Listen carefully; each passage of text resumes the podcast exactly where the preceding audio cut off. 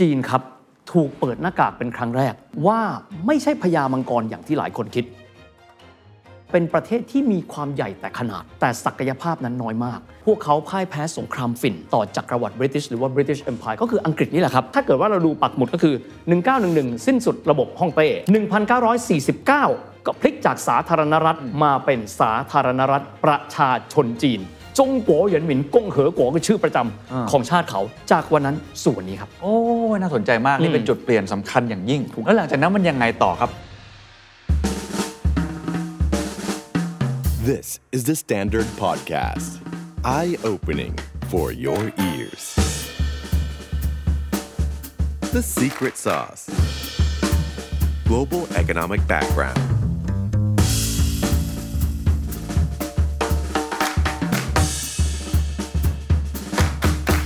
Global economic background ครับปูมหลังเศรษฐกิจโลก 4 ตอนแรกใครยังไม่ได้ฟังย้อนกลับไปฟังโดยด่วนครับ เพราะว่าเราพูดถึงภาพรวมของประวัติศาสตร์เศรษฐกิจโลก ที่เป็นลักษณะแบบ connecting dots คือเป็นที่มาที่ไป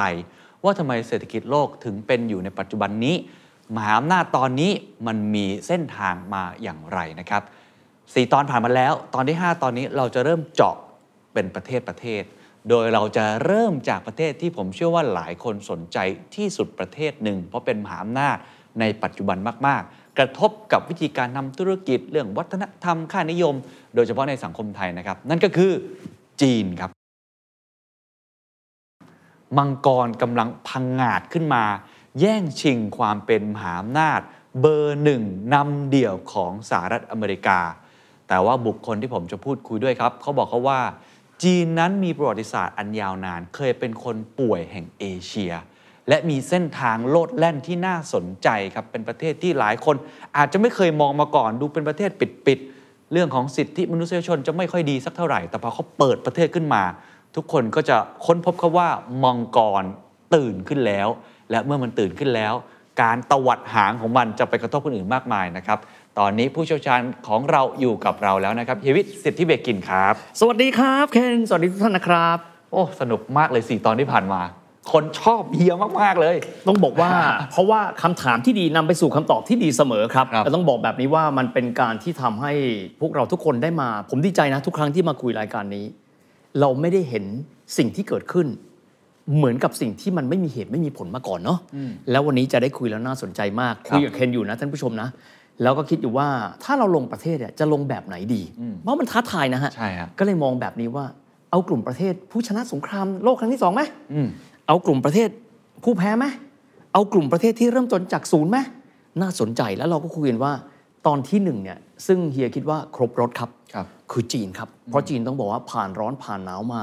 แทบทุกรูปแบบกว่าที่จะเป็นวันนี้ครับแต่เนื่องจากประวัติศาสตร์จีนมันยาวนานเหลือเกินนะครับเฮียอยากจะเริ่ม ช่วงไหนที่เป็นจุดพลิกผันสำคัญทำให้เราเห็นภาพของเศรษฐกิจสมัยใหม่ครับเอ่อจะบอกว่าถ้าเราย้อนกลับไปสมัยโบราณเลยนะครัครับบคงต้อง fast forward นะครับ1978นะครับจากประวัติศาสตร์จีนตั้งแต่สมัยราชวงศ์เซี่ยราชวงศ์ซางเอิ่มเลียดก๊กชุนชิว เรามาที่ปี 1842 กันก่อนครับ ถามว่าเอ๊ะมันสำคัญยังไงใช่ง่ายมากเลยครับ มันเป็นปีที่จีนครับถูกเปิดหน้ากากเป็นครั้งแรก ว่าไม่ใช่พญามังกรอย่างที่หลายคนคิด แต่เป็นประเทศที่มีความใหญ่แต่ขนาด แต่ศักยภาพนั้นน้อยมาก การพิสูจน์ก็คือว่าพวกเขาพ่ายแพ้สงครามฝิ่นครับนะครับต่อจักรวรรดิบริติชหรือว่า British Empire ก็คืออังกฤษนี่แหละครับครับ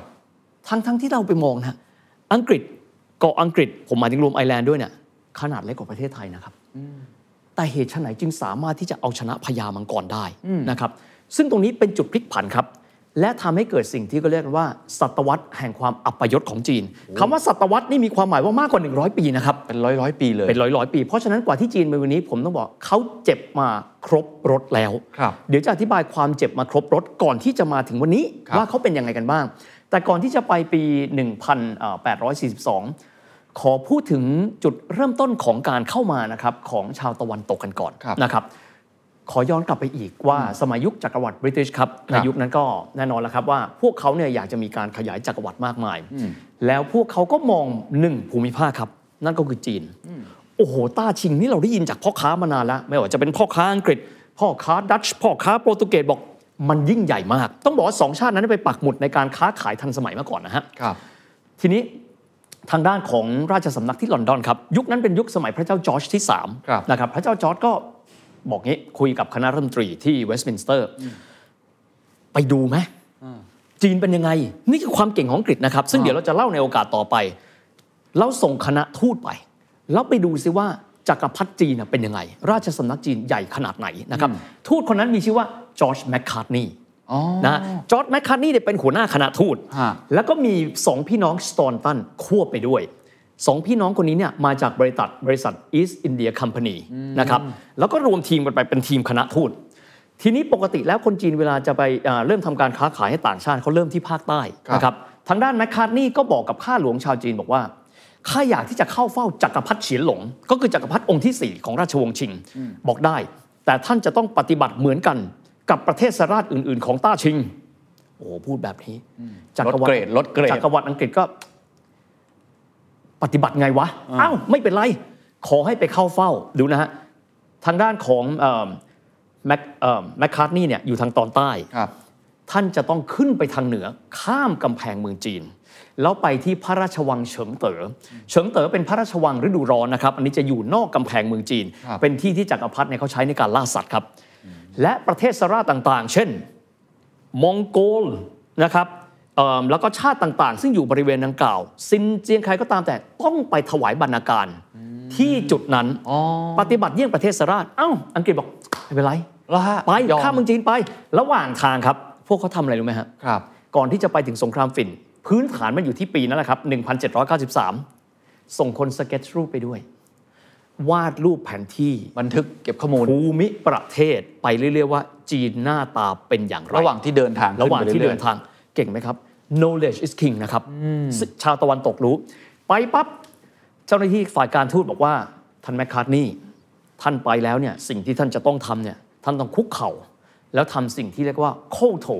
คืออะไรฮะคุกเข่าแล้วเอาหน้าผากเนี่ยไปเอ่อโขกอยู่กับพื้น เป็นการเคารพขั้นสูงสุดแมคคาร์ทนี่ก็งง ขอโทษนะกับพระเจ้าจอร์จกูยังไม่เคยทำอย่างนี้เลยทางด้านราชสำนักจีนก็บอกว่าท่านลองไปคิดดูถ้าไม่งั้นก็ไม่ต้องเข้าเฝ้า ที่สุดครับแมคคาร์ทนี่ไปคุยกับพ่อค้าครับสองชาติคือดัตช์กับโปรตุเกสทำไปเหอะไม่เป็นไรหรอกถ้าไม่งั้นท่านก็ค้าขายไม่ได้ทำไมตอนนั้นเอิ่มราชสำนักจีนจึงดูยิ่งใหญ่มากเลยทำไมทำไมฝั่งสหราชอาณาจักรหรืออังกฤษในเวลานั้นน่ะถึงยอมอะอืมเอ่อเคนถามได้ดีมากครับ เพราะว่าต่างฝ่ายต่างไม่รู้จักกันครับอ๋อ และชื่อเสียงของจีนครับ ประเทศที่มีพัฒนาการมา 5,000 กว่าปีครับคนทั้งหมดพูดภาษาเดียวกันมีความหมายว่า unity เพราะถ้าเกิดว่าเคนลองไปดูที่ยุโรปนะครับ ถ้าพื้นที่ใหญ่เท่าจีน คือใหญ่ประมาณสักเอ่อ8ล้านตารางกิโลเมตร คือประมาณ 19 เท่าของบ้านเราเนี่ย คงจะพูดกันประมาณร้อยภาษาถูกไหมฮะเขาเลยบอก โอ้โห จีนนี่ขนาดยิ่งใหญ่มาก ประชาชนเป็นเอกภาพพูดภาษาเดียวกันทั้งหมด เพราะฉะนั้นอังกฤษเองก็ไม่รู้ครับว่าจีนเป็นยังไงได้ยินมาจากพ่อค้าใช่แล้ วว่ายิ่งใหญ่มากก็เลยยอมทำก็ก็ไปปั๊บก็บอกว่า เพื่อเป็นการรักษาศักดิ์ศรีของประมุขของเราคือพระเจ้าจอร์จที่สามครับเราจะไม่เราจะไม่มีการโขกศีรษะกับพื้น เราขอทำมากที่สุดเลยคือ genuflect หลัง genuflect แปลว่าอะไรอะเคนเคยเห็นไหมเวลาที่เอิ่มคนอังกฤษเนี่ยเขารับการแต่งตั้งเป็นทันเซอร์เป็นอัศวินครับเขาจะมีการคุกเข่าเข่าเดียวอ่าอ่าแล้วก็โค้งคำนับ นั่นคือ genuflect เขาบอกว่า สูงที่สุดที่เราทำให้กับประมุขของเราคือ genuflect เคยเห็นในหนังอยู่ The Crown อะไรพวกนี้ แล้วก็อ่าจะมีการถ้าเกิดเป็นอัศวินก็จะเอาดาบวางนั่นแหละอะไรประมาณนั้นโพสเจอร์นั้นเขาเรียกว่า genuflect อ๋อนะครับก็คือสูงที่สุดแล้วคุกเข่าเข่าเดียวปั๊บแล้วก็ยืนต่อหน้าประมุขของเขา จากนั้นก็รับการแต่งตั้งเขาเลยบอกว่านี่คือเกียรติสูงสุดที่เราให้กับประมุขเรา เราจะให้เกียรติเท่ากัน เอาเคค่าหลวงจีนนะเอายอมก็ยอมวะเพราะฉะนั้นภาพวาดที่ออกมาก็เลยเป็นภาพ genuflect ครับ นี่คือการให้เกียรติสูงที่สุดแล้ว นั่นคือครั้งแรก นั่นคือครั้งแรกของการพบกันระหว่างประมุขครับของจักรวรรดิจีน คือจักรพรรดิเฉียนหลงหรือชิงเกาจงนะครับกับคนอังกฤษ เสร็จปั๊บทางด้านจีนครับบอกว่าเอาเครื่องบรรณาการมา อังกฤษบอกไม่ใช่ this is a gift เป็นของขวัญจักรพรรดิจีนบอกว่าไม่รู้แล้วคงพูดไม่รู้เรื่องนะพูดคนละภาษา เอาบรรณาการมาจักรพรรดิเฉียนหลงท่านว่าอย่างนี้ จบปั๊บหลังจากนั้นครับ เป็นเวลา 39 ปีครับ อังกฤษตอนนี้ได้รู้แล้วว่า จีนเป็นยังไง จากวันนั้น เพราะว่าเข้าไปแล้วไปสเก็ตนั่นแหละไปสเก็ตเสร็จปั๊บพ่อค้าก็เข้ามาที่พื้นที่อ๋อคือคือคือหลังจากเหตุการณ์นั้นปุ๊บก็เริ่มมีการทำมาค้าขาย มีการทำการค้าขาย ซึ่งก็มีการจำกัดเอาไว้ก็คือเมืองท่าที่กวางตุ้งครับนะครับ พ่อค้าอังกฤษก็เข้ามา แน่นอนคำว่าพ่อค้าอังกฤษเรือมาถึงเนี่ยเราจะรู้ไหมครับว่านี่คือเรือรบ ไอ้คนที่ขนของอยู่เนี่ยมันเป็นทหารเรืออมันเป็นทหารแผนที่ไม่มีใครรู้ที่สุดแล้วจริง ๆ แล้วอังกฤษก็ส่งครับหน่วยสำรวจมา ในการที่จะสำรวจว่าพื้นที่โดยเฉพาะยิ่งเลย คนอังกฤษเขาเป็นคน passionate กับแผนที่ทางทะเลนะฮะมีโขดหินที่ไหน กระแสน้ำแล่นเร็วขนาดไหน การเดินเรือจะต้องใช้เรือที่มีความลึกขนาดไหน เรือใหญ่เท่าไหร่ถึงจะสามารถเข้าฝั่งกันได้ รู้ทุกโขดหิน รู้ทุกแม่น้ำรู้ทุกกระแสน้ำซ่องสุมกำลัง ในขณะเดียวกันนั่นคือขาทางด้านของความมั่นคงนะฮะฮะเราไปดูขาทางการค้าครับครับ ณ เวลานั้นอังกฤษมีอิทธิพลอยู่ที่อินเดียแล้วอ่านนะครับ แล้วก็ทางด้านของข้าหลวงหรือพูดง่ายก็คือ CEO แล้วกัน ของบริษัท East India Company 5. เราจะทำการค้าขายด้วยหนึ่งวิธี เราจะให้คนอินเดียปลูกฝิ่นที่มาดรัส และจากนั้นเราจะขนฝิ่นพวกเนี้ยมาขายที่จีน นะฮะนี่คือจุดเริ่มต้นสงครามฝิ่นนะฮะคนคนนั้นก็คือคล Clive of England ครับก็คือหนึ่งในคนบุคคลที่มีอิทธิพลมากนะครับของอังกฤษในบริษัท East India ครับดังนั้นเมื่อส่งฝิ่นเข้าไปขายครับจักรพรรดิต้าชิง และราชสำนักต้าชิงที่ปักกิ่งบอกว่ามันกำลังจะมอมเมาคนของเรา ตอนนั้นฝิ่นถือว่าเป็นยาเสพติดหรือยังครับ เป็นยาเสพติดแล้วครับ คือถ้าเกิดว่าสูบในปริมาณน้อยไม่เป็นไร แต่หลังจากที่ได้มีการเปิดฟรีเทรดให้กับอังกฤษแล้วเนี่ย อังกฤษส่งฝิ่นเข้ามาขายครับ ไม่ใช่ฝิ่นบ้านตัวเองนะฮะ ส่งฝิ่นที่ตัวเองบังคับให้คนอินเดียปลูกที่มาดรัสครับจากนั้นส่งมาขายที่กวางตุ้งครับ ความตั้งใจของคนอังกฤษคืออะไรฮะค้าขายครับ ค้าขายอย่างเดียว ค้าขายอย่างเดียวคือเอาแค่กำไร แต่ต้องไม่ลืมว่าคนเสพฝิ่นนะครับ พวกเราคงไม่เคยเสพนะฮะ แต่อาการของมันก็คือว่าจะง่วงเหงาหาวนอนมันจะซึมเศร้า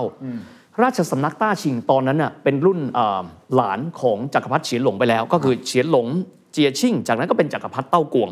จักรพรรดิเต้ากวงก็ คนจีนติดฝิ่นเยอะไปแล้ว แม้กระทั่งข้าราชบริพารในราชสำนักก็ติดฝิ่น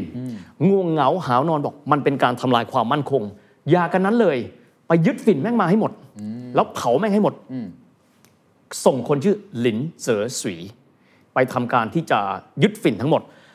คนอังกฤษรู้สึกไงฮะฮะคนอังกฤษก็เฮ้ยอยู่ดีๆ เราโดนยึดฝิ่นหมดเลยนี่มันสงนี่มันสินค้าของพวกเราอ่าคนอังกฤษไม่รู้จะทำยังไงนะครับ ตอนนั้นหนึ่งในแม่ทัพเรือของอังกฤษซึ่งอยู่บริเวณชายฝั่ง บอกแบบนี้บอกกับทางพ่อค้าอังกฤษ เฮ้ย ช่วยทำจดหมายฉบับหนึ่งได้ไหมว่าไอ้ของที่จีนเผาไปอะเผานี่แบบเอาเอาทูตานุทูตมาดูนะฮะไอ้ของที่จีนเผาของเราไปทั้งหมดเนี่ยบอกว่ามันเป็นสินค้าของ British Empire พอค้าอังกฤษบอก บ้าหรือเปล่านี่นี่มันของของเรา เขียนไปเดี๋ยวนี้ ถ้าคุณต้องการเงินคืน ไม่เขียน เพราะมันเป็นของเราไม่ใช่ของรัฐ อยู่ดีๆรัฐมาบอกได้ไงครับอืมอืมอืมเสร็จปั๊บพ่อค้าอังกฤษบอกท่านจะหาโอกาสใช่ไหมทำประกาศสสงงครามครามกับจีนใช่ จากนั้นก็เลยมีการทำจดหมายเป็นที่เรียบร้อย และหลังจากนั้นอังกฤษเองครับจำเป็นต้องมีการไปขอนะครับเอ่อพระราชานุญาตจากพระราชินีวิกตอเรียในเวลานั้น บอกว่าฟาบาท เราต้องการที่จะเปิดสงครามกับจีน เพราะว่าจีนทำลายฝิ่นซึ่งเป็นสินค้าของพวกเรา เราต้องการส่งทัพเรือไป พระราชินีวิกตอเรียท่านก็บอกว่าอ้าวไปขออนุญาตจากสภาสิ ถ้าสภาโอเค พวกท่านก็เตรียม แล้วพวกท่านก็จัดการ เพราะจีนจะต้องได้รับเลส o n ในเรื่องของ free trade โอเค จากนั้นเข้าไปในสภาอังกฤษนะครับ เข้าไปในสภาอังกฤษแน่นอนครับ คนอังกฤษไม่เคยมาเมืองจีนนะครับ คนอังกฤษก็ก็คุยกัน เป็นไดอะล็อกที่น่าสนใจมากครับ คนอังกฤษกลุ่มหนึ่งบอกว่า they have been together for 5,000 years they spoke the same language for 5,000 years they have been extremely strong อ้าวอ่าแข็งแกร่งมาก อยู่มาตั้ง 5,000 ปี อีกพวกบอกว่า ไม่ใช่ ผมอะไปมาแล้ว ผมไปดูกับตาตัวเอง ก็เลยเรียกไอ้พ่อค้านี่แหละครับ เข้าไป แล้วพ่อค้าก็อธิบายให้ฟังว่าจริง ๆ แล้วจีนเป็นอย่างไร แล้วก็มีการซัมมอนคือการเรียกนะครับแม่ทัพเรือที่เคยไปที่นั่น แล้วมีการทำแผนที่ บอกว่าได้ข่าวว่าจีนเนี่ยมีเรือรบเนี่ยหลายพันลำ แล้วเราจะชนะได้หรือ Admiral หรือว่าจอมพลเรือของอังกฤษในเวลานั้น ก็คือเออทางด้านราชนาวีของอังกฤษบอกแบบนี้เรือรบเขาห้าพันลำอะมันไม่ต่างกับเรือประมงเลย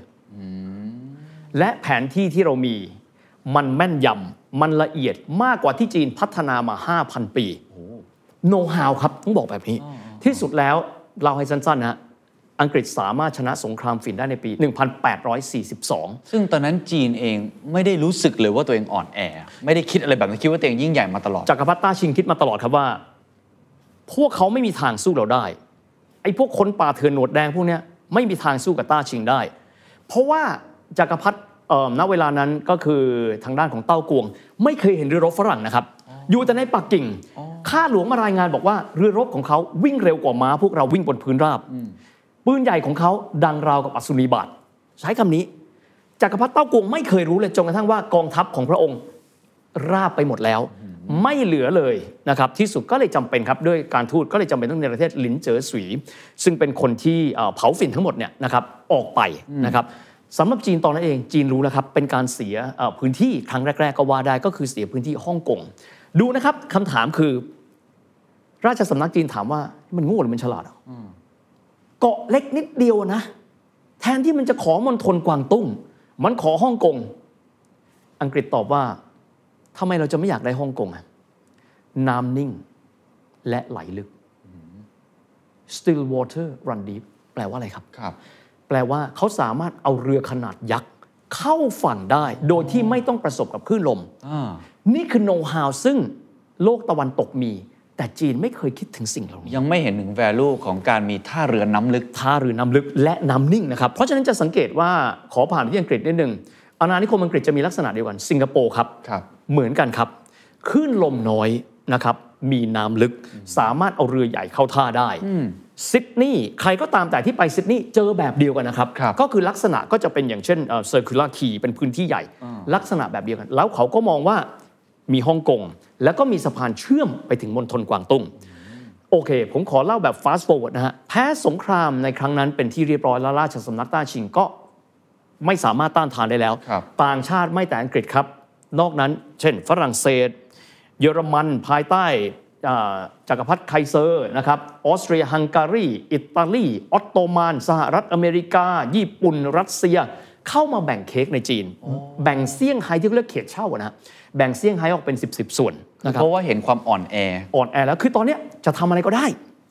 ซูสีไทเฮาเองครับก็เคยพยายามนะครับซูสีไทเฮานี่เป็นลูกสะใภ้ของจักรพรรดิเต้ากวงครับพยายามที่จะปลุกระดมครับให้คนจีนบางส่วนเนี่ยในการที่จะต่อสู้กับฝรั่ง ก็คือที่เขาเรียกกันว่ากบฏนักมวย แต่ที่สุดแล้วปรากฏว่าสู้ไม่ได้ครับ ฝ่ายหนึ่งมีกังฟูครับอีกฝ่ายมีปืนครับ ที่สุดมันสู้กันไม่ได้เลยนะฮะจนกระทั่งว่าซูสีไทเฮาก็เลยต้อง ยอมแพ้แล้วก็บอกว่ากบฏนักมวยทำกันเองไม่เกี่ยวกับเรา ที่สุดจ่ายเงินค่าปฏิกรรมสงครามนะครับในการก่อความวุ่นวายให้กับชาติทั้งหมดประมาณ 11 ชาติเป็นเงินเนี่ย69 ล้านปอนด์ในเวลานั้นนะฮะ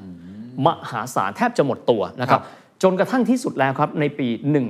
1911 อันนี้ผมเล่า fast forward เลยนะครับ ก็คือจักรพรรดิพระองค์สุดท้ายของราชวงศ์ชิง ก็คือทางด้านจักรพรรดิปูยีที่เรารู้จักกันนะครับ ซึ่งตอนนี้ตอนนั้นเนี่ยมีพระชันษาแค่ 6 ขวบแค่นั้นเองนะครับ ก็ ถูกบีบให้มีการสละราชบัลลังก์จีนเองก็พลิกผันกลับมากลายเป็นประเทศสาธารณรัฐนะครับสาธารณรัฐในช่วงนั้นขอเล่าโดยย่อกันแล้วกันนะครับครับว่าจะมีหยวนซื่อไข่เป็นสาธารณเป็นประธานาธิบดีก่อน จากนั้นก็หลังจากนั้นพยายามสถาปนาตัวเองเป็นฮ่องเต้ แล้วก็ตายลงไป จากนั้นซุนยัตเซนนะครับซึ่งถือได้ว่าเป็นบิดาของจีนรุ่นใหม่ ก็คือเป็น republic แล้วเนี่ยก็ก้าวขึ้นมาเป็นผู้มีอำนาจ แล้วก็ในระหว่างนั้นเนี่ย คนที่เป็นเพื่อนค่อนข้างสนิทของเออทางด้านของซุนยัตเซนให้คำแนะนำในเชิงของการปกครองนะครับ ก็คือสหภาพโซเวียตครับ ถามว่าทำไม เพราะสหภาพโซเวียตเองก็มองว่า อืมอีกไม่นานเราอยากให้จีนเป็นคอมมิวนิสต์เอาตรงนี้ก่อนเราตั้งไว้ก่อนนะฮะครับแล้วก็ให้คำแนะนำว่าดรซุนท่านก็เป็นนักปฏิวัตินะ แต่ท่านไม่มีกำลังทหาร ท่านอยู่ไม่ได้หรอก ท่านต้องมีมือขวาที่เป็นทหาร เราแนะนำให้คนหนึ่งอะไอ้นั่นอะเจียงไคเชกครับ เป็นนักเรียนในร้อยที่ญี่ปุ่นนะครับ ก็เข้ามาให้ความช่วยเหลือ ขณะเดียวกันครับ ทางด้านของโซเวียตเอง ก็ได้คุยกับดรซุนยัตเซน บอกว่ากำลังของท่านแต่เพียงส่วนเดียวเนี่ยเคนต้องมองแบบนี้จีนเป็นประเทศที่มีขนาดใหญ่มากนะครับ ก็คือประมาณ 8 ล้านตารางกิโลเมตร ประเทศไทยนี่ประมาณ 5 0 0แสนกว่า เพราะฉะนั้นเนี่ยซุนยัตเซนครองอำนาจที่นานกิงแต่พื้นที่อื่นครับบรรดาขุนศึก ซึ่งเป็นเอ่อรากฐานเดิมจากราชวงศ์ชิง ซึ่งโมเด r n ไนซ์ตัวเองไปเรียบร้อยแล้วเนี่ยนะฮะก็ประกาศอำนาจในเขตพื้นที่ตัวเองถูกไหมฮะก็เลยกลายเป็นว่ายุคนั้นก็เรียกยุค warlord คือยุคขุนศึก ขุนศึกก็อยู่เต็มกันไปหมดเลย ซุนยัตเซนก็ครองอำนาจในพื้นที่เดียว ก็เลยคุยกับทางด้านของเจียงไคเชกบอกว่าเราคงจะจำเป็นในการที่จะชนะสงครามต่อบรรดา warlord หรือหรือบรรดาขุนพลเหล่านี้ครับและรวบรวมจีนให้เป็นแผ่นดินเดียว แต่ทำแต่เพียงลำพังไม่พอครับทำยังไงล่ะ โซเวียตอีกให้คำแนะนำเฮ้ยเรามีกองกำลังหนึ่งกองกำลังนะ เราขอเลย ให้ท่านผนวกเขาเข้าไป และไปร่วมรบกันกับท่าน กองกำลังนั้นคือพรรคคอมมิวนิสต์จีนครับอ๋อเข้าใจละนั่นเป็นจุดเริ่มต้น นั่นคือจุดเริ่มต้นเลยก็คือพรรคคอมมิวนิสต์จีนพูดง่ายๆโซเวียตเองพยายามที่จะเปลี่ยนจีนหลังจากยุคจักรพรรดิเนี่ยนะครับให้กลายมาเป็นสาธารณรัฐที่ มีความนิยมในคอมมิวนิสต์อ่าเอาว่าง่ายๆ ก็เลยบอกเอาจีนเข้าไปก่อนตอนนั้นเหมาเจ๋อตุงยังไม่ใช่แกนนำหลักนะฮะครับยังเป็นท่านอื่นอยู่ จากนั้นก็เลยจำเป็นต้องร่วมกันในการที่จะนำทัพขึ้นเหนือ แล้วก็ชนะนายพลหลายหลายคนด้วยกันทำให้ซุนยัตเซนก็สามารถที่จะผนึกอำนาจในช่วงตอนเหนือของแผ่นดินจีนได้ครับโดยที่ก็มีมือขวาก็คือทางด้านของเจียงไคเชกและพันธมิตรก็คือพรรคคอมมิวนิสต์จีนกันด้วย แต่ดรซุนยัตเซนก็มาตายลงนะครับ เพราะฉะนั้นคนที่เป็นมือขวาและขึ้นมาครองอำนาจก็คือคนที่เป็นทหารก็คือเจียงไคเชกนะครับพอขึ้นมาเป็นที่เรียบร้อยครับ เจียงไคเชกหันไปมองพันธมิตรที่ร่วมรบกันมา กูไม่ไว้ใจมึงพรรคคอมมิวนิสต์จีนทำไมฮะต่างอุดมการณ์กัน คนหนึ่งเป็นฝ่ายขวาจัด ผมไม่เรียกว่าประชาธิปไตยนะ ผมเรียกว่าตอนนั้นจีนเป็นสาธารณรัฐ แต่ยังไม่ได้เป็นประชาธิปไตยนะครับครับคือไม่มีฮ่องเต้ไปแล้ว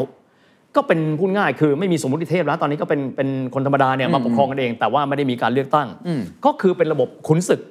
ทีนี้ขุนศึกเองก็มีนายทุนที่คอย back up กันอยู่ ในขณะเดียวกันทางด้านของคอมมิวนิสต์อยากมีนายทุนไหมล่ะครับไม่อยากครับอ๋อไม่อยากเหรออ้าวคอมมิวนิสต์ถูกไหมฮะอ่าต้องการทำให้สังคมเท่าเทียมอ๋อหันหน้ามองกันไม่ไว้ใจ สิ่งที่เจียงไคเชกทำก็คือเป็นการเอ่อสังหารหมู่ บรรดาสมาชิกพรรคคอมมิวนิสต์ซึ่งเป็น activist อยู่ที่เซี่ยงไฮ้ ปั๊บพรรคคอมมิวนิสต์จีนตอนนั้นกำลังต้องบอกว่ากำลังเริ่มเตาะแตะนะฮะหันหน้ามองกัน สู้รบกับเจียงไคเชกอะมีแต่ตาย หันหน้ามองกันเอาไงวะไปหาฐานที่มั่นใหม่ และการหาฐานที่มั่นใหม่ในครั้งนั้นต้องเดินทางไปหาจุดที่ไม่มีกองกำลังของก๊กมินตั๋งหรือว่าจีนคณะชาติ ก็คือจีนของเจียงไคเชกเดินทางไกลครับ และการเดินทางครั้งนั้นเรียกว่า long march อ๋อคำคำนี้มาจากอันนี้นี่เอง ก็คือการ หนีออกไปนะครับจากพื้นที่ที่มีอำนาจ และมีกระบะปากกระบอกปืนของก๊กมินตั๋งหรือว่าจีนคณะชาติของเจียงไคเชกระหว่างการเดินทางครับไปสู่มณฑลมณฑลหนึ่งชื่อมณฑลจุนยี่ ถามว่าสำคัญยังไงมณฑลจุนยี่นี้เนี่ยเป็นมณฑลที่เหมาเจ๋อตุงครับ ซึ่งณเวลานั้นเป็นหนึ่งในแกนนำประกาศตัวเป็นผู้นำสมบูรณ์แบบของพรรคคอมมิวนิสต์จีน จากนั้นเดินทางปั๊บนะครับเฉียงเข้ามาตอนในของประเทศขึ้นเหนือไปยังมณฑลสานซีแล้วไปตั้งที่มั่นที่นั่น ต้องบอกแบบนี้ครับ ระหว่างทางเนี่ยมีนายทหารทั้งหมดมีกองกำลังทั้งหมด 84,000 กว่าคน ระหว่างทางตายไป 40,000 กว่าคนโอ้เป็นครึ่งหนึ่ง แต่สิ่งที่พวกก็ได้กลับมาคือ เขาได้ใจประชาชนครับ ประชาชนที่ใดก็ตามที่พรรคคอมมิวนิสต์เดินผ่านไป ไม่เหมือนกับบรรดาสมัยต้าชิง หรือสมัยขุนศึกทำไมฮะถ้าเกิดเป็นพวกนั้นรังแกชาวบ้านอ๋อทำร้ายชาวบ้านอ่าข่มเหงน้ำใจชาวบ้าน คอมมิวนิสต์ไม่ใช่ครับ คอมมิวนิสต์บอก พวกท่านเราเป็นปรากฏการณ์ใหม่ เราอยากให้พวกท่านมาจับมือกับเรา แล้วเราเป็นส่วนเดียวกัน เพราะฉะนั้นระหว่างลองมาร์ชต้องบอกนี่นะครับลองมาร์ชชื่อภาษาจีนคือฉางเจิง เลยถูกตั้งชื่อเป็นพวกบรรดาจรวดที่ออกไปท่องอวกาศของจีน จนปัจจุบันคือฉางเจิงร็อกเก็ตเนี่ยใช้ชื่อนี้เพราะเขารู้สึกเขาภูมิใจมากเพราะมันเป็นการซื้อใจประชาชนด้ซื้วอยใจประชาชนด้วย แล้วก็กองกำลังเขาก็เริ่มต้นแข็งแกร่งขึ้นเรื่อยครับๆแล้วก็ขึ้นไปตั้งกองกำลัง พร้อมเมื่อไหร่เราจะปะทะกัน เข้าใจครับพี่วิทย์เบรกตรงนี้นิดหนึ่งครับ อยากทราบตอนที่เปลี่ยนระบอบการปกครองอืมจากจักรพรรดิอืมใช่ไหมครับมาเป็นไอสาธารณรัฐเนี่ยอืมตอนนั้นสังคมจีนมันเปลี่ยนเยอะไหมครับ มากมายขนาดไหนหรือว่ายังอยู่ในช่วงตะลุมบอลต่างอ่าต้องบอกแบบนี้ครับว่าคงจะไม่ได้มีคนจีนคนจีนเอง ไม่ได้รู้สึกสัมผัสกับอะไรมากมายๆอ๋อเหรอฮะนะครับต้องยอมรับว่า อำนาจของทางการจีนเอง ราชสำนักจีนเองอ่อนแอลงไปเรื่อย ๆ อยู่แล้ว มันไม่เหมือนเดิมอีกต่อไปแล้ว และสิ่งที่พวกเขาเห็นก็คือว่า พวกเขาก็ยังไม่มีข้าวกินเหมือนเดิม ต้องบอกแบบนี้การเปลี่ยนแปลงทางการเมือง โดยที่เศรษฐกิจยังไม่พร้อม มันยังคล้ายเดิม เพราะว่าหลังจบสงครามฟินเนี่ยจีนก็จนลงจนลงจนลงเรื่อยๆจนลงเพราะว่าไม่มีแหล่งรายรับ ถ้าเรามองดูนะฮะต่างชาติก็มากอบโกยกันไปเรื่อยๆนะฮะได้รับสัมปทานในพื้นที่ต่างๆ อาจจะเป็นคนจีนในเมืองครับ เช่น เซี่ยงไฮ้อาจจะเห็นว่าตอนเนี้ย มีกระแสของการปรับโลกมากขึ้นแล้ว คนจีนสิ่งที่สามารถสัมผัสได้คือโอ้ณเวลาเนี้ยตัดปีแล้วเหรออเพราะคนจีนสมัยก่อนคือโกนศีรษะครึ่งหนึ่งนะฮะจีนแมนจู แล้วก็ไว้เปีย คนจีนที่ทันสมัยก็จะตัดปีลงไปนะครับในผมใช้คำว่าเป็น cosmetic change เปลี่ยนแบบผิวๆอะคนจีนยังไม่ค่อยรู้อะไร แต่ถ้าจะมีการเปลี่ยนแปลงและมีความเกี่ยวข้องกับวัฒนธรรมคือ เริ่มต้นมีการเตรียมการในการที่จะเปลี่ยนรูปแบบของตัวหนังสือจีนนะครับซึ่งเดี๋ยวจะเล่าต่อไปครับว่าครับมันเป็นวิชั่นของเขาเพราะว่าเอ่อรัฐบาลจีนคณะชาติในเวลานั้นมองว่าคนจีนอ่านหนังสือไม่เคยออกส่วนหนึ่ครังบเพราะว่ามันยากไงครับตัวหนังสือขีดมันเยอะเหลือเกิน เพราะฉะนั้นก็เลยหาวิธีการในการ reform หรือฏิรูปการศึกษาให้มันง่ายขึ้นครับหลังจากตอนที่เป็นสาธารณรัฐ แล้วรัสเซียก็เห็น แล้วก็อยากจะอ่าแผ่อิทธิพลเรื่องของคอมมิวนิสต์เข้ามา แล้วฝั่งประชาธิปไตยล่ะครับ ที่ตอนแรกมียุโรปเข้ามาเต็มไปหมดเลย เขาไม่คิดแบบนั้นบ้างเหรอครับอ่าเขาเข้าไปในจีนเพื่อที่จะตักตวงครับ ต้องต้องยอมรับนะครับว่าเขาไม่ได้เข้าไปเพื่อที่จะ reform ประเทศจีน พวกเขารู้ว่าเป็นพื้นที่ที่มีทรัพยากรมหาศาล ลองคิดแบบนี้ ถ้าดูเอาเฉพาะญี่ปุ่นอย่างเดียวนะครับครับญี่ปุ่นมองเลยจีนคืออะไร จีนคือแบตเตอรี่ของเรา ผมเรียกอย่างนี้เพราะว่าอะไรครับ พื้นที่ทางตอนเหนือมีอะไรเอ่ย มีถ่านหิน มีน้ำมัน พวกเขามองเลยว่า ถ้าเราจะเป็นจักรวรรดิ จักรวรรดิญี่ปุ่น เราจะต้องมีแบตเตอรี่ และนั่นคือเราต้องมีเชื้อเพลิง และนั่นอยู่ที่พื้นที่ทางตอนเหนือ แต่ละประเทศก็จะสนใจไม่เหมือนกัน เพราะฉะนั้นไม่มีใครมีมีความหวังดีกับจีนนะฮะเหรอทุกคนรู้แค่ว่าคนป่วยอย่างเอเชีย แต่ทรัพยากรเยอะเหลือเกิน เราอยากได้อะไร เราก็หยิบเราก็ฉวยเออมันก็เลยกลายเป็นแบบนั้น แล้วทำไมรัสเซียเห็นอีกแบบอะฮะเพราะโหเคนถามได้ดีมาก ถ้าเรามองย้อนกลับไปนะฮะสมัยเนี่ย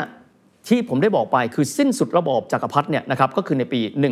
1911ครับนะครับในปี 1911 ถ้าเรามองดูอีกไม่กี่ปี ก็คือการล้มราชวงศ์โรมานอฟอ๋ออ่าเพราะฉะนั้นในช่วงนั้นคือจากรัสเซียเป็นสหภาพโซเวียตอ่าอ่าอ่านะเมื่อรัสเซียเป็นสหภาพโซเวียตก็มีความหมายพวกเขาต้องคิดแล้วว่า เป็นแค่คอมมิวนิสต์รัฐเดียวบนโลกนี้นะฮะเฮ้ยแล้วเราจะมีเพื่อนเฮ้ยถ้าเรามีเพื่อนต้องเป็นประเทศใหญ่สิวะ ประเทศที่ผมใช้คำว่าอยู่ตรงกลางระหว่างสี่แยกอุดมการณ์ทางการเมืองอะว่าจะเลี้ยวซ้ายเลี้ยวขวาจะไปทางไหน เพราะฉะนั้นเลนินต่อสตาลินอะเพื่อนบ้านทางใต้ของเราครับต้าชิง ซึ่งเปลี่ยนเป็นสาธารณรัฐจีนแล้วน่าจะเป็นประเทศที่เหมาะสม ไปอินเสิร์ตหรือว่าไปเอาเอ่ออิทธิพลของเราเนี่ย เข้าไปเตรียมการในการ transform ให้จีนกลายเป็นคอมมิวนิสต์กันด้วย โอ้ เข้าใจแล้วอะทีนี้เรากลับมาที่เฮยวิทค้างเอาไว้ตอนอธิบายว่าตอนนั้นเริ่มมีลองมาร์ชอืมแล้วก็ได้ใจแล้วอืมตอนนั้นมีชื่อของเหมาเจ๋อตุงมาแล้ว แล้วหลังจากนั้นมันเกิดการประทะกันหรือการสู้กันยังไงต่อครับหลังจากนั้นเนี่ยนะครับทั้งสองฝ่ายเตรียมขึ้นแล้วถูกไหมฮะแต่แน่นอนคอมมิวนิสต์เนี่ยสู้ไม่ได้หรอกเพราะอ่อนแอกว่า อีกฝ่ายต้องยอมรับว่าเป็นกองกำลังอำนาจรัฐนะครับอ่ากองกำลังอำนาจรัฐมีความหมายว่า ภาษีที่ได้จาก ต่างชาติที่เข้ามาเช่าพื้นที่ ภาษีที่ได้จากนายทุนคนจีน ซึ่งก็แน่นอนว่าคงจะต้องมีธนาคารที่เซี่ยงไฮ้ถ้าเราดูหนังเจ้าพ่อเซี่ยงไฮ้เห็นไหมฮะความร่ำรวยเหล่านั้นมันก็รากฐานของความมั่นคงของระบอบเดิม ก็คือระบอบฝ่ายขวาของเจียงไคเชกครับซึ่งแน่นอนไม่มีใครอยากเป็นคอมมิวนิสต์หรอกครับเพราะถ้าเป็นคอมมิวนิสต์ก็มีความหมายว่าทรัพย์สินส่วนบุคคลคุณก็มีไม่ได้ ต้องแบ่งปันไปให้คนอื่นหมดเลยก็ก็ก็มันก็แตกต่างกันแต่ว่าเดี๋ยวจีนต้องเล่านะฮะเดี๋ยวจีนจะได้สัมผัสสิ่งนั้นเต็มอ่าอ่าๆนะฮะเมื่อเป็นรูปแบบแบบนั้นแล้วเนี่ย มีแนวโน้มว่าคงจะต้องมาเผชิญหน้ากันแล้วล่ะ มันเกิดเหตุที่หลายฝ่ายไม่คาดคิด จริงๆอาจจะคิดอยู่แล้วล่ะครับ แต่ว่าไม่คิดว่าจะมาเร็วอ่าญี่ปุ่นบุกจีนครับญี่ปุ่นบุกจีนปั๊บหลายคนก็เลยมีความวิตกก็เลยถาม ประธานาธิบดีของสาธารณรัฐจีนในเวลานั้นคือเจียงไคเชกบอกว่า ท่านจอมพล เขาจะเข้ามาแล้วเราเอาไงดีเราควรจะจับมือคอมมิวนิสต์ไหมสองกองกำลังที่แข็งแรงที่สุดอะไปสู้ญี่ปุ่นโอ้มีความคิดอย่างนี้ด้วยอ่าท่านเจียงบอกว่า ไม่เอา บุกเข้ามาก็บุกประเทศเรากว้างใหญ่ไพศาลจะตาย ไม่แคร์ที่สุดครับมีหนึ่งในทหารหนุ่มนะครับต้องบอกว่าเขาเรียกว่าชื่อว่าจอมพลน้อย ชื่อว่าจางสวยเหลียงจำชื่อไว้นะครับครับจางสวยเหลียงเนี่ยเป็นบุตรของขุนพลท่านหนึ่ง ซึ่งเคยพ่ายแพ้ให้กับเจียงไคเชกในตอนที่รวมประเทศในตอนต้น ที่เขาเรียกว่า Northern Expedition คนนี้ครับสิ่งที่เขาทำคือเมื่อเจียงไคเชกไปเยี่ยมเขาที่บ้าน จับตัวเจียงไคเชกคือเจ้านายตัวเองเป็นตัวประกันครับ อ้าบอกว่าถ้าหากว่าเจียงไคเชกไม่ยอมในการที่จะจับมือกับเหมาเจ๋อตุงพรรคคอมมิวนิสต์จีนในการต่อสู้กับญี่ปุ่น เขาจะ execute คือเขาจะประหารเจียงไคเชกคือเจ้านายตัวเองอตอนนั้นครับมาดามซ่งเหมยหลิงซึ่งเป็นภรรยา เดี๋ยวเล่าให้ฟังนะคนนี้มีความสำคัญมากซ่งเหมยหลิงที่เป็นภรรยาของเจียงไคเชกเนี่ยหันมาบอกว่างั้นเราจะต้องเดินทางเนี่ยเพื่อที่จะไปคุยกับจางซวยเหลียงว่าเขาเอาอย่างไรนะครับในช่วงเวลาดังกล่าวนะครับมีการจับตัวเอาไว้ทั้งหมด 20 กว่าวันด้วยกัน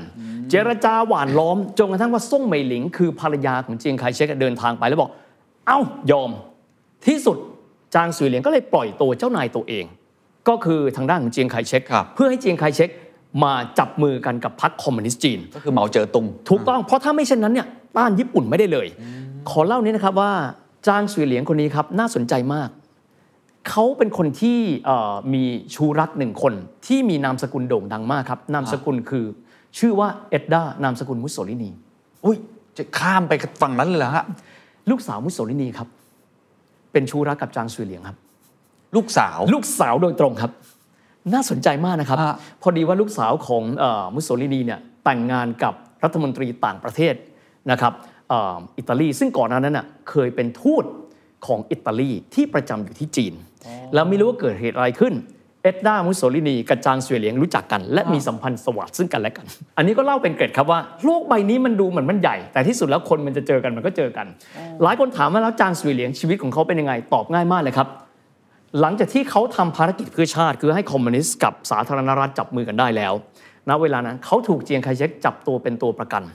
ให้อยู่ในบ้านที่นานกิง และปักกิ่ง ไม่ว่าเจียงไคเชกจะไปที่ไหนไอคนนี้ต้องไปด้วยตลอดในฐานะที่เป็นเอ่อคนที่อยู่ในการควบคุม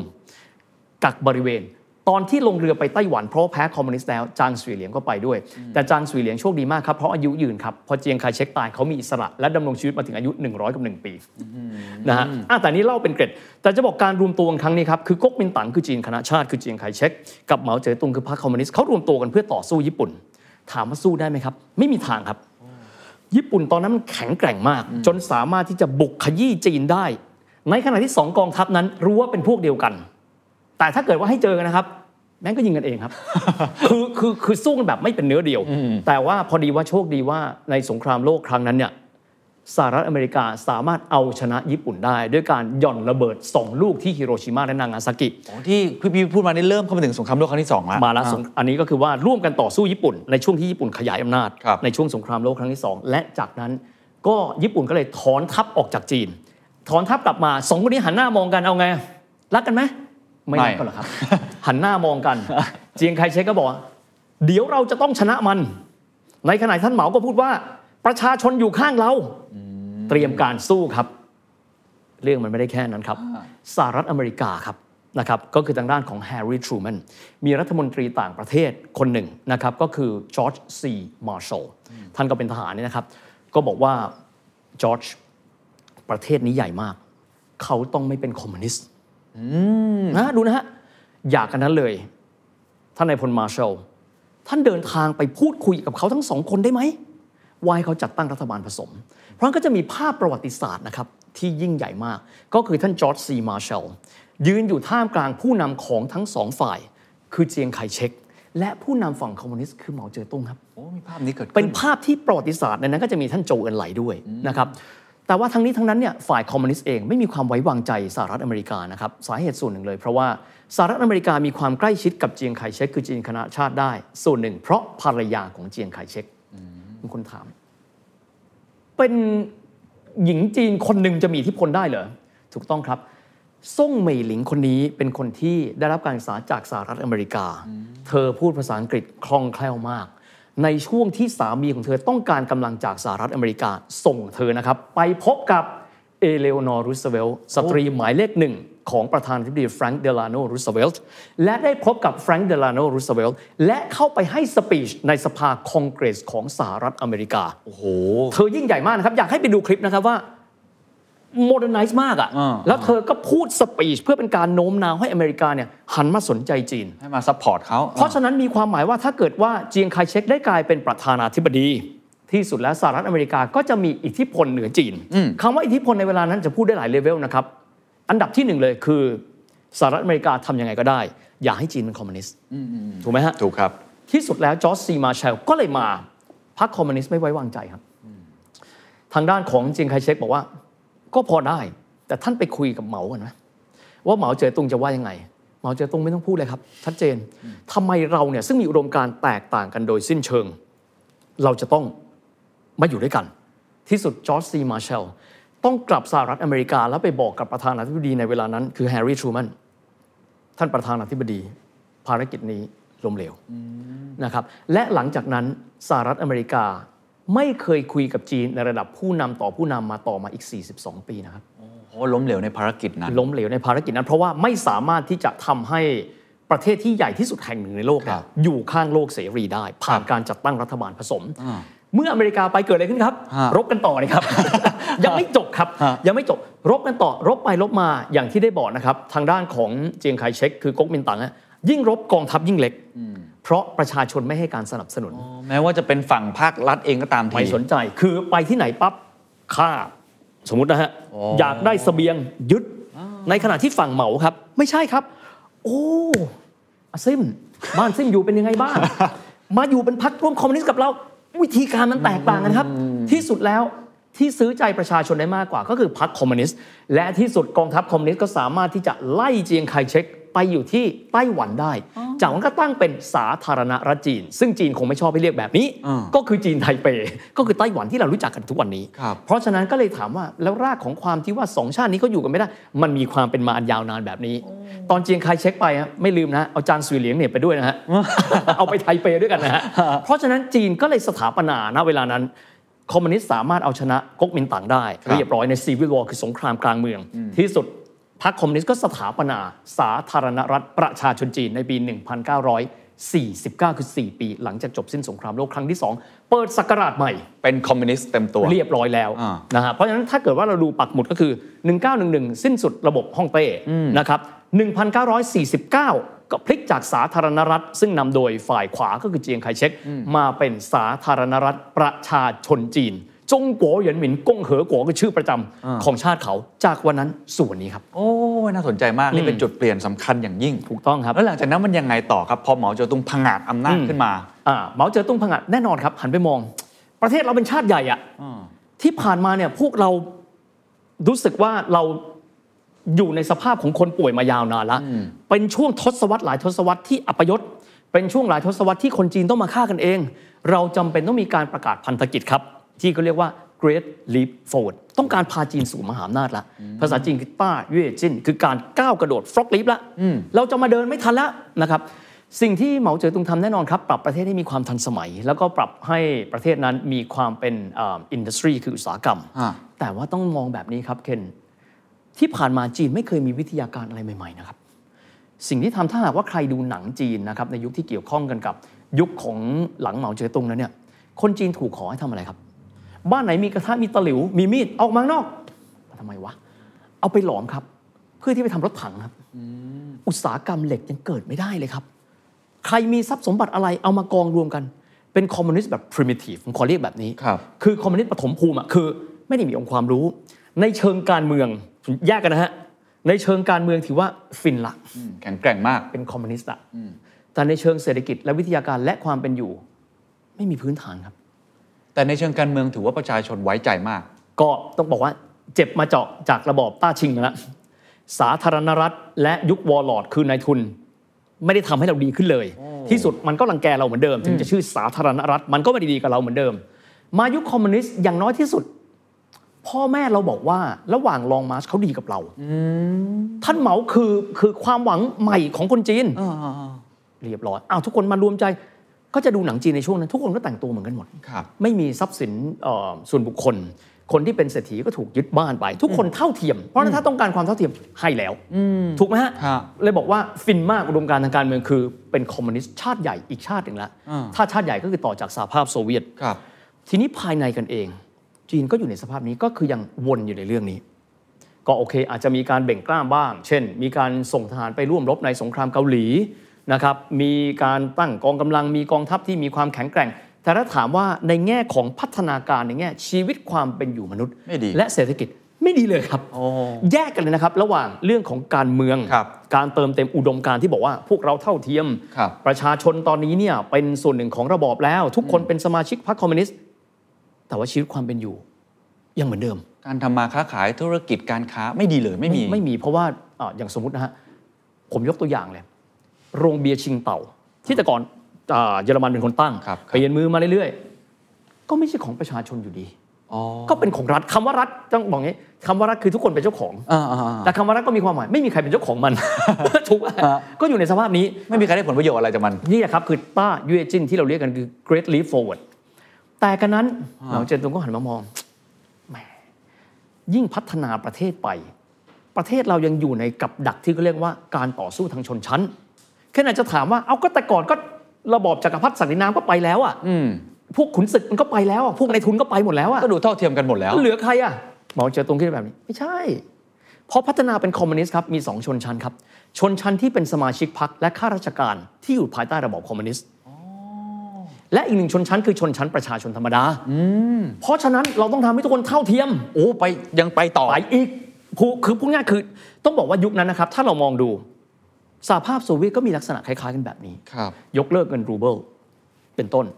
ถ้าเรามองกลับไปดูอันนี้ยุคหลังละเปรียบเทียบพอได้ กรณีของกัมพูชาครับเขมรแดงพยายามที่จะล้างกระดานทั้งหมด ถ้าเป็นจีนก็คือการประกาศปฏิวัติวัฒนธรรม文化大革命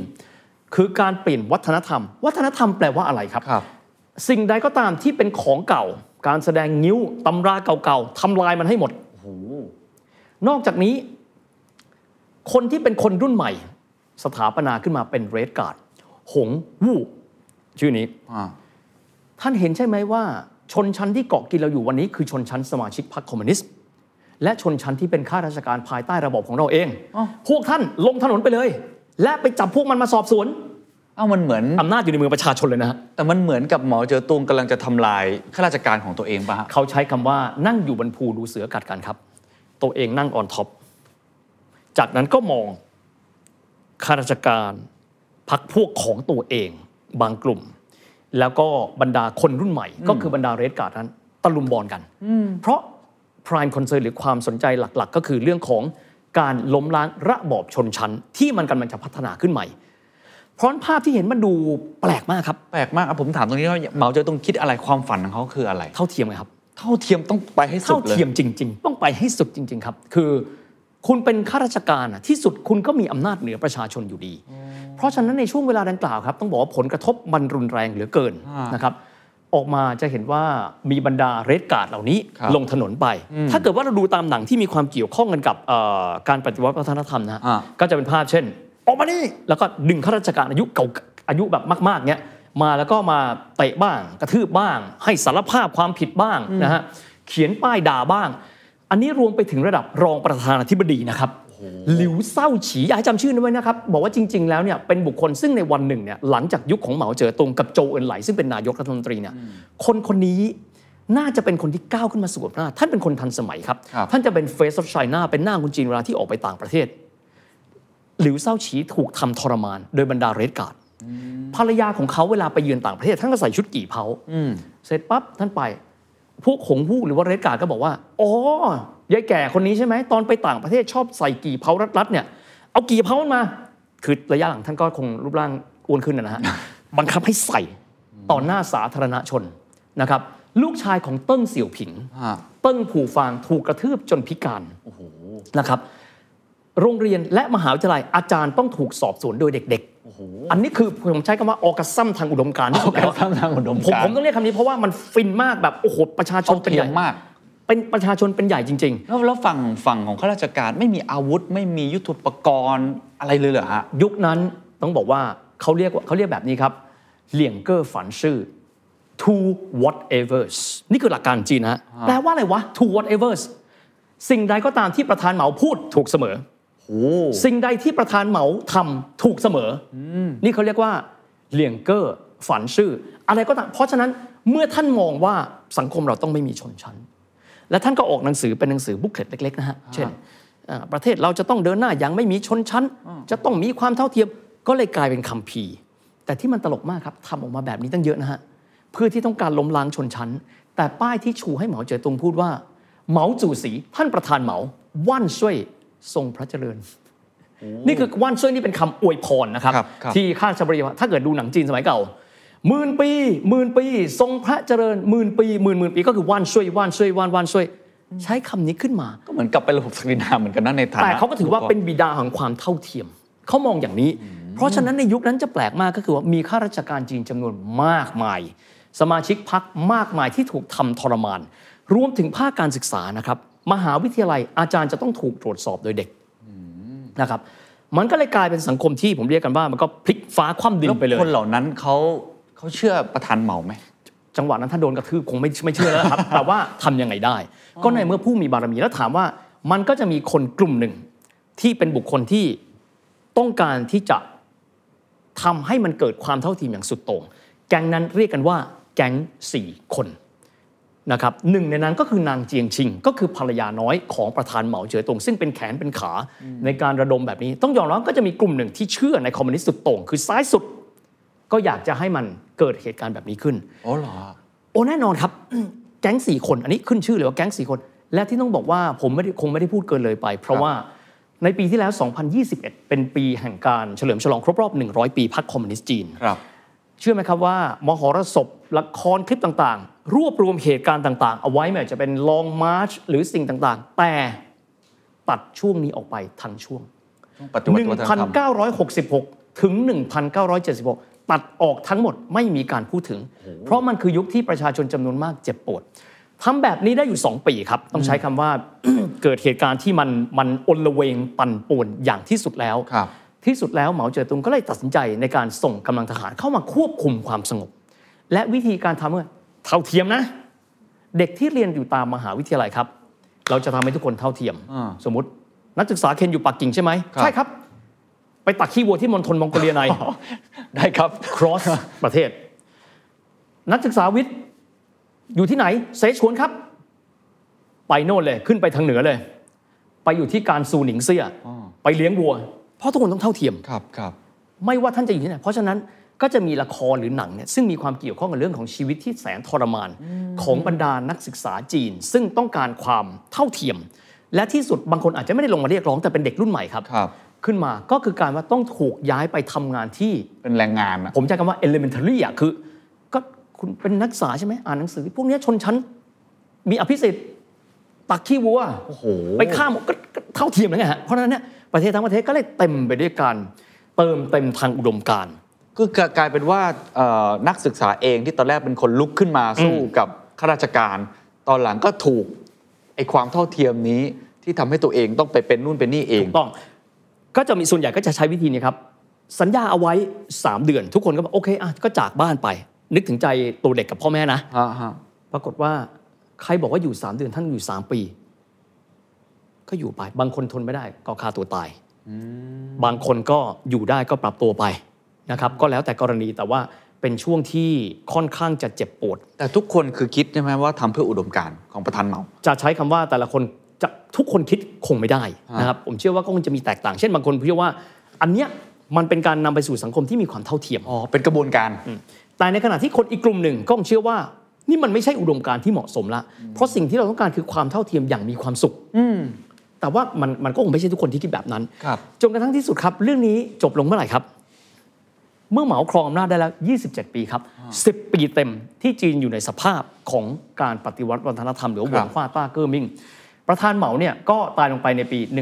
1976 นะครับ ในช่วงเวลานั้นเนี่ยทางด้านของแน่นอนที่สุดครับว่าก็เกิดภาวะที่เป็นศูนยากาศทางการเมือง ซึ่งศูนยากาศทางการเมือง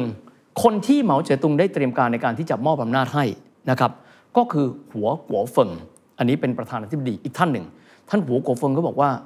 ท่านประธานเหมาตายเลยใช่ไหมกันยึดอำนาจ เอาไว้แก๊งสี่คนก็มาขึ้นศาลพอไม่ไหวแล้วครับ คือทุกคนแบบมันอยู่ในสภาพที่ว่ามันไม่ปกติมนุษย์มันใช้คำนี้ดีกว่าคือ เอาเรื่องการเมืองนำปากท้องไว้ทีหลังมันแปลกแต่ว่าฟินนะฮะเพราะว่าเท่าเทียมเท่าเทียมเท่าเทียมแล้วที่สุดเอ่อทางด้านของแก๊งสี่คนก็เลยถูกรวบตัวเป็นที่เรียบร้อยนะครับ หวางหงเหวินจางชุนเฉียวเอิ่มเจียงชิงเหยาเหวินหยวนสี่คน ก็ถูกพิพากษาจำคุกบ้างประหารชีวิตบ้างแก๊งสี่คนก็ถูกสลายไปฮะปัญหาคือสุญญากาศทางการเมืองหันหน้ามองกัน แล้วไงต่อครับณเวลานั้นบุคคลหนึ่งที่ถูก ผมใช้คำว่า ถูกกระท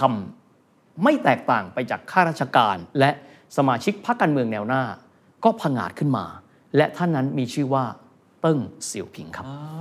ผมแวะตรงนี้นิดนึงก่อนไปที่เติ้งเสี่ยวผิง เพราะนี่คือการเปลี่ยนแปลงครั้งใหญ่ของประเทศจีน สรุปแล้วเหมาเจ๋อตุงอืมประชาชนจีนรักหรือเกลียดหรือคิดยังไงกับเขา